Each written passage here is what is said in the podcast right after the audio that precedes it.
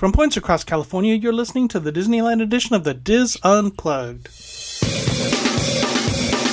This is the Dis Unplugged Disneyland edition, episode 318 for the week of July 17th, 2014.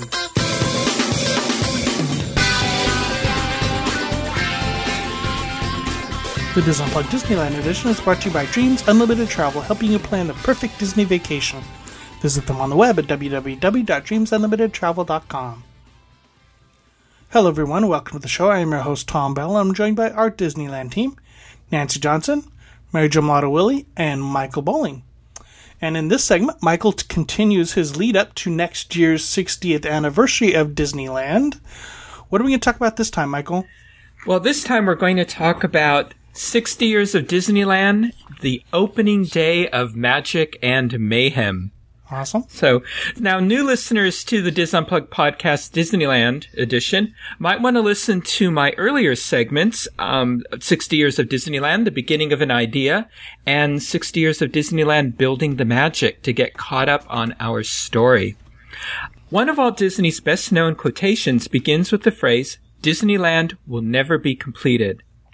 Walt Disney spoke these famous words in his opening day dedication of Disneyland expressing his belief in the future of his new Magic Kingdom. That sentence held many meanings for Walt Disney and his creative team who worked with him during the previous year. Disneyland was many things in July 1955 unique, miraculous, magical, but definitely not complete. On site construction of Disneyland began on July 12, 1954, one year and one week before opening day. Being the master of cross promotion, Walt Disney had arranged for his new Magic Kingdom to debut across the United States in a televised special event. This broadcast with 24 cameras, three celebrity hosts, and miles of cable would be the largest television coverage ever attempted by ABC or any other network. The widely announced date for Disneyland's first day of operation was firm and fast approaching. As designs became blueprints, crews of workers labored night and day moving earth, pouring concrete, and framing structures. Plans for certain areas, such as the shops along Main Street, Frontierland's Golden Horseshoe Saloon, Sleeping Beauty Castle, and Adventureland's Rivers of the World were developed and built fairly quickly. Areas farther out from the more spacious Frontierland and Tomorrowland remained undefined as time ran out. Some attractions and exhibits scheduled for Disneyland's opening, like the Rocket to the Moon, the 20,000 Leagues Under the Sea exhibit, and the Chicken of the Sea pirate ship restaurant missed Woo! the deadline and were available to guests only as interesting exteriors. On July 17, 1955, the time of planning, preparation, and construction was over. The $17 million personally raised by Walt and Roy Disney was gone, but Disneyland opened as promised. The building statistics in the opening day press kit were impressive. Two million board feet of lumber had been consumed. Despite strikes, a million square feet of asphalt had paved the streets, some of it still steaming along Main Street, USA. Hmm. Hmm. 5,000 cubic yards of concrete had been poured, and 70 times that in earth had been stacked and compressed into the berms surrounding the park that kept the outside world truly outside but the berm was not enough to keep chaos outside of Disneyland on July 17, 1955. It was a madhouse, remembers Disney construction supervisor C.V. Wood. We printed either 10 or 15,000 tickets, but people were counterfeiting the damn things.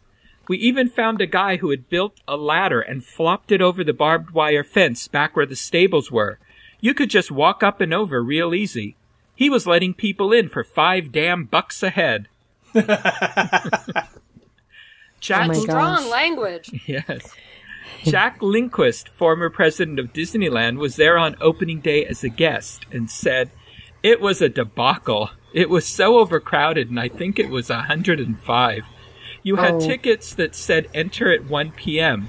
Well, the people that had tickets that said 8 a.m., 9 a.m., and 10 a.m. weren't leaving. They were just adding more people going in. Nobody was coming out. They didn't hmm. say if you came in at 8, you should be out by 12. They just thought people would come in, they'll do a couple of hours and leave. They didn't. It was a madhouse. Cast member Ron Dominguez was working as a ticket taker at Disneyland's main gate. I was a ticket taker. Opening day was a hectic day. The plan was to invite people at different hours so that we could spread out all of the arrivals, but it didn't work out that way. Everyone wanted to come out early to see the stars. Disney consultant Harrison Buzz Price, who a few years earlier had chosen the then sleepy agricultural town of Anaheim as a location for Disneyland, attended opening day. I was on the bridge that led to Sleeping Beauty's castle, and it was full of people. We couldn't move, and the asphalt was sticky. I looked down and saw Frank Sinatra, and he was cursing. Oh my gosh. Actor Fess Parker, known in 1955 as TV's Davy Crockett, led the opening day parade dressed as the famous frontiersman and riding a horse. There were so many people I couldn't see the park, he later explained. Imagineer Harriet Burns, the first woman hired by Walt Disney in a creative rather than an office capacity, was there on July 17th as well. Oh, the crunch! Oh my gosh! We were all assigned different places, each person at the studio. They didn't want everyone in the same area. They thought we'd be spaced out and sort of be hosting in different areas. But it was just so crunched. They had counterfeit tickets and there was just this mob of people and it felt like 110 degrees. The asphalt was melting. Every woman wore heels and my heels would sink into the asphalt. It was a miserable hot day after Can you work. just imagine? Yeah. Can you imagine doing? I mean, I've done heels in Disneyland, and it's not pleasant to begin with. And then having your feet stink stick into the ground as you're trying to walk. Yeah. Ugh. I remember, I remember seeing the holes in the asphalt for until they uh, redid it. You could actually see the holes where the women's shoes sunk into the asphalt for years and years. Now, after working all night in the 20,000 Leagues exhibit, Ken Anderson was just sitting down to relax when somebody came rushing up and reported the power was out on Mr. Toad's Wild Ride. Jeez. Anderson rushed over to the electrical equipment box and promptly fell asleep. He doesn't remember a thing about the opening day. They were probably the so problem? busy. Yeah. Yeah, they were working 24/7 leading up to the park. They had all gotten uh they had gotten uh you know like rooms near the park in those last weeks. Um, Firehouse 5 Plus 2, a Dixieland jazz band made up of Disney Studio employees and led by animator Ward Kimball, appeared at the Firehouse on Main Street for the opening ceremonies. The group, made up of Harper Goff, Danny Alguire, Clarke Mallery, Monte Mountjoy, Ed Penner, and Frank Thomas later played at the dedication of Frontierland. Ward Kimball reported, Walt told us to wander around the park and play wherever there was a crowd. We were the first mobile band at Disneyland. Woohoo! And they're so good. They are. If I have one of their Ever, I have their CD. I know. If anybody ever has a chance to get their CD, they should because it's phenomenal. Nine-year-old Bonnie Williams was an opening day guest because her church youth group was invited. She was among the first children to cross the drawbridge into Fantasyland and ride Disneyland's attractions. I remember seeing Walt, she says. He looked like a giant. I told him, hmm. I saw you on TV. The whole day was magical. I felt like a real princess. A rusty-haired 12-year-old named Tom Nabbe also visited Disneyland.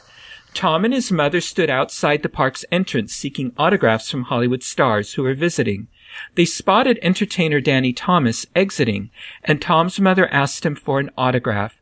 As he signed, he asked her, Have you been in the park? Upon learning she hadn't, Thomas gave her two extra free passes. Tom and his mother became invited guests of Danny Thomas. Two days later, Tom landed a job as a newsie hawking the Disneyland news on Main Street. In 1956, Nabbe became the park's first Tom Sawyer, and in 1971 became Walt Disney World's monorail manager. The Mouseketeers are first introduced to the public during the live broadcast of the Disneyland opening day festivities. All 24 members were featured in the inaugural Main Street Parade and were showcased with their very own musical production number. The Mickey Mouse Club would make its national television premiere on October 3rd, 1955. And Michael Bowling would get a job when? a few years after that. Mouseketeer Sharon Baird remembers on the opening day of Disneyland, we Mouseketeers were in Walt Disney's private apartment above the Main Street fire station when the gates of the park opened for the first time. I was standing next to him at the window watching the guests come pouring through the gates. When I looked up at him, he had his hands behind his back, a grin from ear to ear. I could see a lump in his throat and a tear streaming down his cheek. He had realized his dream. I was only 12 years old at the time, so it didn't mean as much to me then, but as the years go by, that image of him becomes more and more endearing. And I've heard her talk about this story at the Walt Disney Family Museum, and um, it, it's a very moving story. Did they let them sit on the furniture? It was different Probably. furniture in those Then days. furniture, okay. Now the furniture is at the Walt Disney Family Museum. Homer Holland, an original cast member, remembered opening day. It was wonderful. I was loading jungle boats and Bob Cummings' microphone wire kept getting wrapped around my neck. I, w- I was supposed to be working on the Mark Twain, but they didn't have my uniform by opening day. Well, the Mark Twain had too many operators and the jungle didn't have enough. So I went to the jungle for a year. There were no microphones on the boats then, and you shouted yourself hoarse with a megaphone. I didn't like to give the spiel, so they sent me to the shooting galleries for 10 years. Oh my god. So what you're saying is the shooting galleries are the penal colony of Disneyland. It Disneyland. sounds like it. I made Walt Disney pay on the shooting gallery. Yep, sure did. That's the rules. No different for him than anyone else. Payback. Payback is a, a special thing. Walt wanted things perfect. He had an open mind and asked advice of the operators saying, how can you improve? He loved kids. Disneyland's opening day party was by invitation only, but all day long guests showed up at the main gate uninvited, swearing they were friends of Walt. The guards and ticket takers were hopelessly confused. One ticket taker remembers, people, people, people, we would open for 20 minutes and then close for 20 minutes. No one is sure just how many people entered Disneyland on that first day. It's estimated more than twice the maximum projected attendance of 10 to 15,000 showed up. At least half of them party crashers. The worst thing that happened to us, recalled C.V. Wood, occurred during the live television show. When the program came on, it showed everybody coming underneath the railroad track and into Main Street, but no one realized the asphalt on the street was still hot. The high-heeled shoes that the women wore literally sank into the pavement. Our first ladies were trapped and had to walk right out of their shoes. After years of planning, Walt Disney's very first theme park, Disneyland, opened its gates at 2:30 p.m.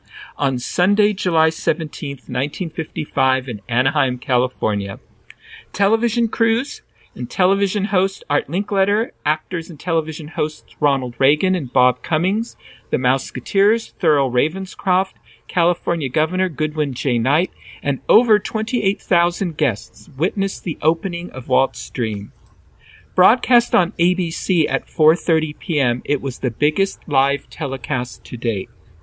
Art Linkletter, Ronald Reagan, and Bob Cummings were selected to host the Dateline Disneyland live telecast because Walt Disney knew he would need glib, experienced hosts full of personality who could speak with spontaneity in case there were problems with the live broadcast. 90 million households tuned in for the telecast, which was close to the total of all televisions in the U.S. at that time. I think that everyone here will one day be as proud to have been at this opening as the people who were there at the dedication of the Eiffel Tower, said Bob Cummings during the telecast. In an interview, Art Linkletter remembered the Dateline Disneyland broadcast. It was just like a big panic all the time.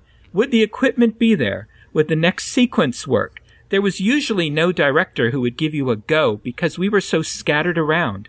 We knew the whole plot and we had a very sketchy script, but it was a miracle that we got through it. Backstage, we had to run from one venue to another, and a lot of the buildings weren't at all finished. There were stacks of lumber all around and unfinished streets. It was a hot day, and some of the tar was sticking to people. I had to run to a location over in one of the lands, and the microphone was supposed to be placed in the back of something, and it wasn't there.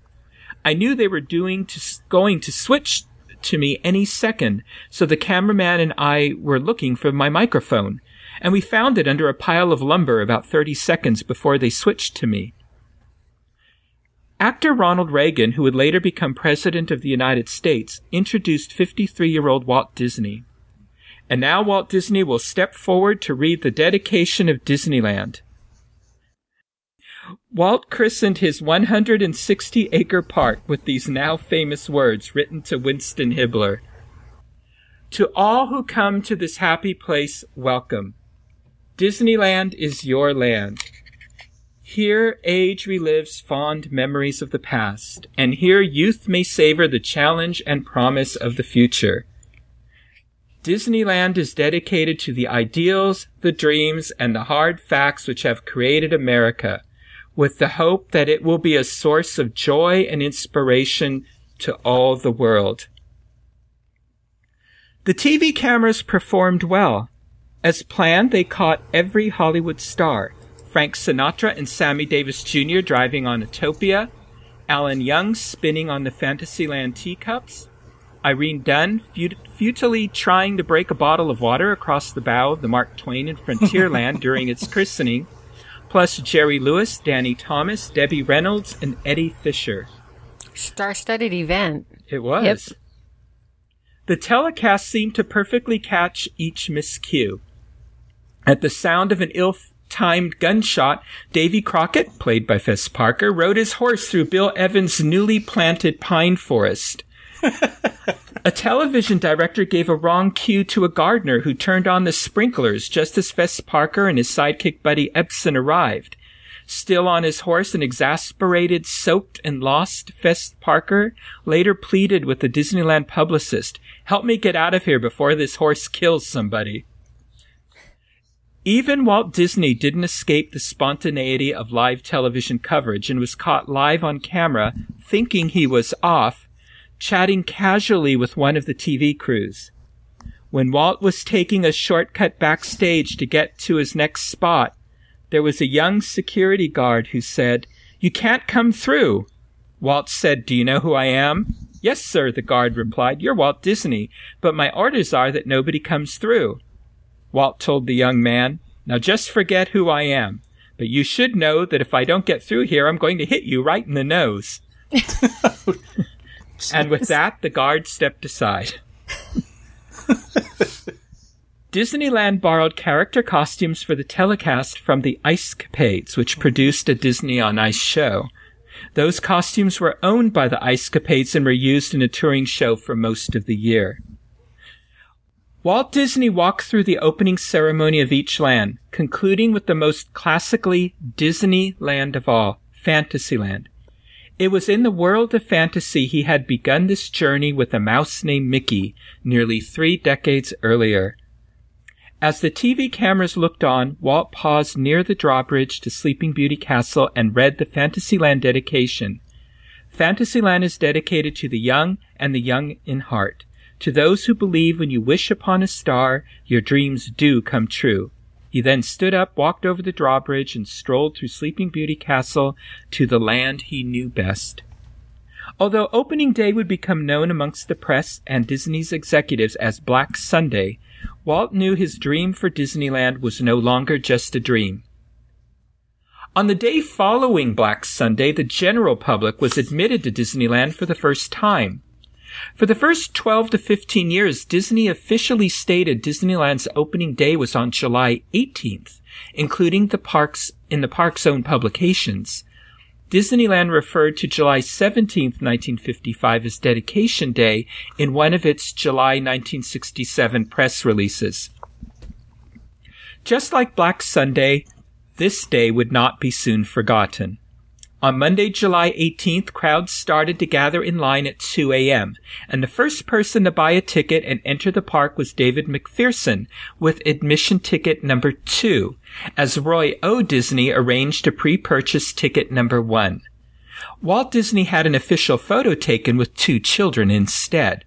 Christine Vess Watkins, age five, and Michael Schwartner, age seven. In the photo of the two, it carries a caption, Walt Disney with the first two guests of Disneyland. Vess Watkins and Schwartner both received lifetime passes to Disneyland that day, and McPherson was awarded one shortly afterwards, which was later expanded to include every Disney owned park in the world. Nice. How cool is that? I know, very Sweet. nice. I wonder if they could will that to their children. Remember when people used to argue whether or not there were actually lifetime passes?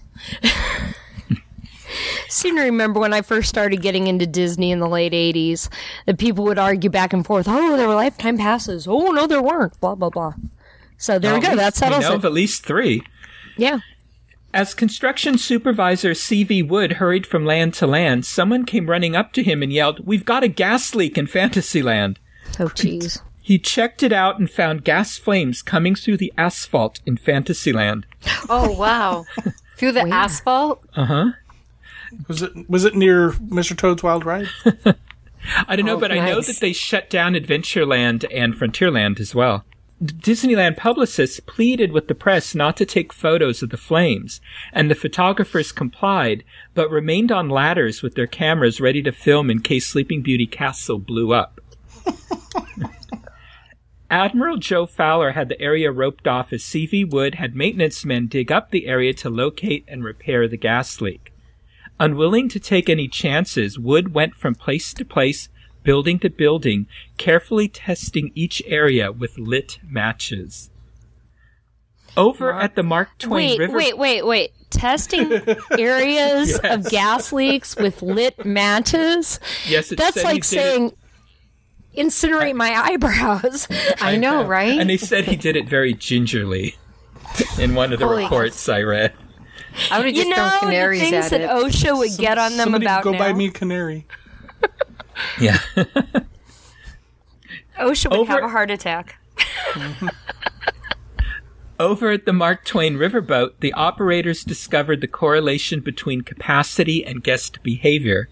When the Mark Twain was opened, no one had established its full capacity.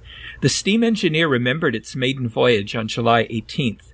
We just let them keep coming on board till we were close to shipping water over the lower deck. Oh we f- we figured that was enough, so we locked the gates and I started the engines full steam ahead. Things were okay until we got to the back side of Tom Sawyer Island. In those days, there was practically nothing to see. The vegetation was sparse and there were a few scenes along the riverbank. And here we had a jillion guests and reporters clamoring all over the boat trying to find something to look at. When the boat sailed by a scene of Indian tents, everyone ran to the starboard side of the boat and we started shipping water over the side as we almost tipped over. Then someone pointed out something on the port side and there was a stampede to the other side. The oh boat rolled and creaked under the strain as water poured over the deck from the other side. I thought we would never get back to the dock before capsizing. The Mark Twain crew quickly set a capacity safety limit. Thi- Things were also frantic in Disneyland's back offices. To get the payroll deposits to the bank on time, the main gate clerks would leave the ticket booth laden with fire buckets filled with all types of money and run to the office. The clerks dumped each bucket on a large table and the Disneyland treasurer would count the money. Then he would grab the cash and quickly head to the bank to cover the paychecks. Each of each of Disneyland's realms had at least one major attraction running on opening day. At the Main Street Railroad Station, guests were offered a trip around the Magic Kingdom aboard one of two Santa Fe and Disneyland steam trains. Much of the three foot gauge tr- train traveled on the raised earthen berm, surrounding the park and providing arriving guests with their first glimpse of what Disneyland had to offer. Since the Magic Kingdom was developed from the central hub outward, those early excursions around the 1.5 mile perimeter exposed a great deal of open land, native brush, bare riverbanks, and unpaved access roads. As the train pulled past Adventureland, guests were told that nurseries from Santa Barbara to San Diego were depleted as Walt Disney spent $400,000 on 1,200 full sized trees and 9,000 shrubs planted throughout the Magic Kingdom. Passengers heard of the 32,000 sacks of cement and 3.5 million board feet of lumber used to build the park, the 5 million square feet of pavement, the 300,000 cubic yards of earth which was moved, and of the 12,175 cars parked out, parked in the lot outside. There were some magical sights along the main line. The Mark Twain riverboat could be seen along the rivers of America. The distant King Arthur carousel revolved in Fantasyland's courtyard, and shiny Mark I Autopia cars motored along the Tomorrowland freeways. As the trains returned to Main Street, guests could look down on Town Square with its scattering of small trees, low evergreens and flower beds protected by foot high wire fencing. Near the firehouse was a horse drawn Bekins wagon.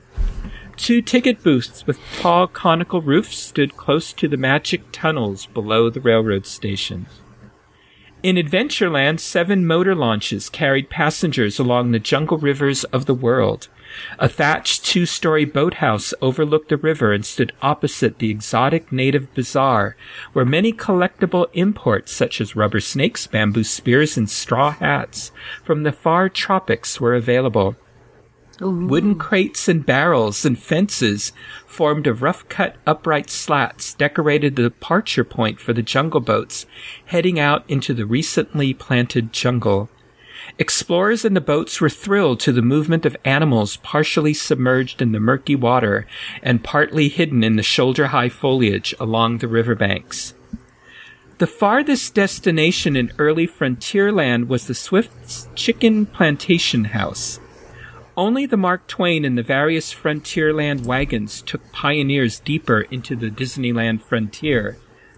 A single block of storefronts flanked the Golden Horseshoe and were the most sophisticated structures in Frontierland. Rustic buildings across the dirt street, the entrance to the stockade, and the open horse corral were made of logs. To contrast the bare earth walkways, a few grass and flower bed areas were outlined with white painted rocks set in place. To the right of the Mark Twain landing, a blacksmith cabin and some split rail fencing mark the entrance to a series of hills and berms.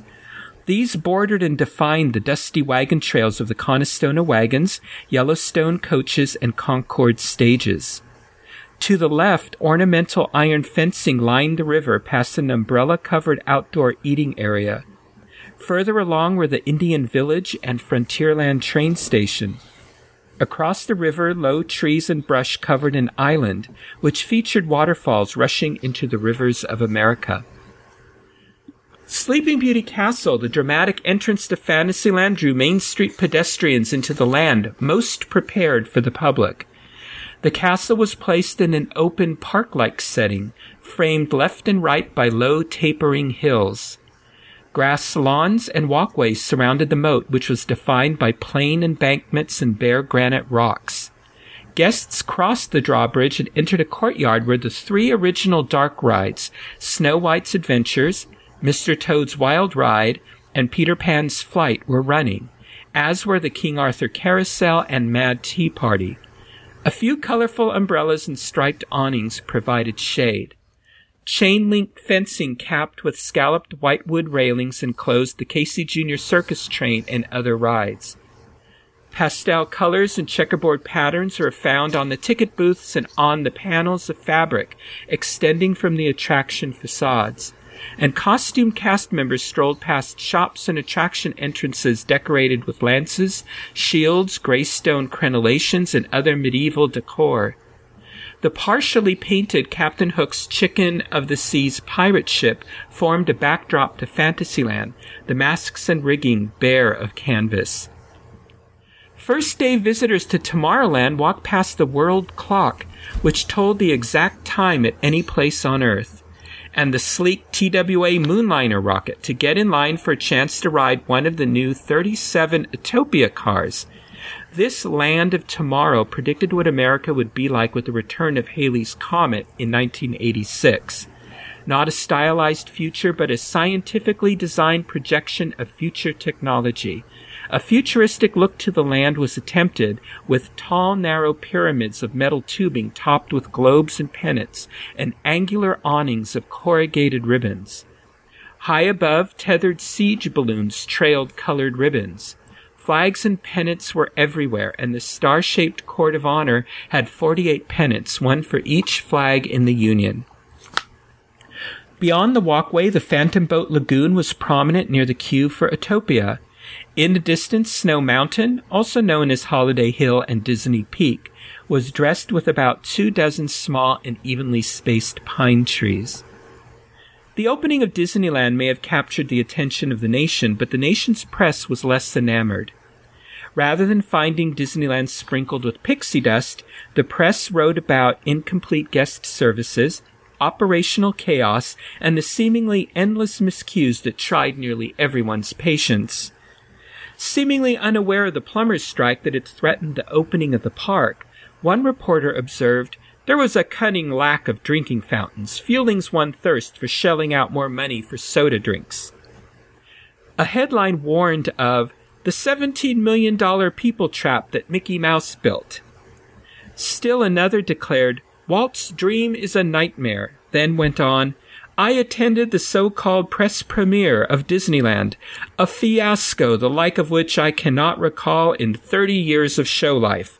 To me it felt like a giant cash register, clinking and clanging, as creatures of Disney magic came tumbling down from their lofty places in my daydreams to peddle and perish their charms with the aggressiveness of so many curbside barkers. With this harsh stroke, he transforms a beautiful dream into a blatant nightmare. Yeah, that sounds like some of today's modern critics. I was thinking that. Jack Lindquist recalled how they dealt with the negative press reports.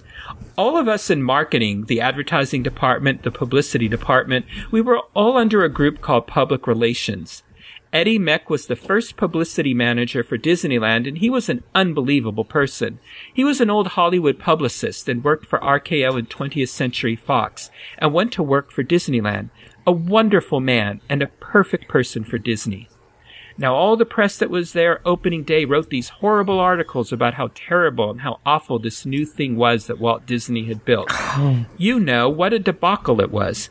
Eddie Meck got all those people over the next 18 months or two years to come back and see the park like it should be on a normal day, and he turned that whole thing around. Whilst reminiscing about his dear friend Walt Disney, Art Linkletter said, he was a genius in his way. He was daring and he put everything on the line for his beliefs. When he opened Disneyland, he had everything he owned in the world in there. And how many guys will do that? During August and September of 1955, a few more attractions, shops, and restaurants opened belatedly. The public responded to Disney's folly, as it had been called in the media, with increasing daily attendance. On the 52nd day of operation, Disneyland celebrated its one millionth guest, a five year old girl named Elsa Marquez. And by the summer of 1956, four million people had visited the Magic Kingdom. In the first 12 months of Disneyland's operation, Walt Disney had the time and the money to add attractions, finish the landscaping, and make the improvements he had intended from the beginning. We will visit Disneyland during its first year and relive all its colorful events in my next segment of 60 Years of Disneyland. Awesome. Thank you, Michael. You're welcome. That is going to do it for this segment of the Dis Unplugged. Be sure to catch all of our other Disneyland shows this week. And of course, we'll be back again with you next week. Until then, remember, Disneyland is always more magical when it's shared. Thanks for listening.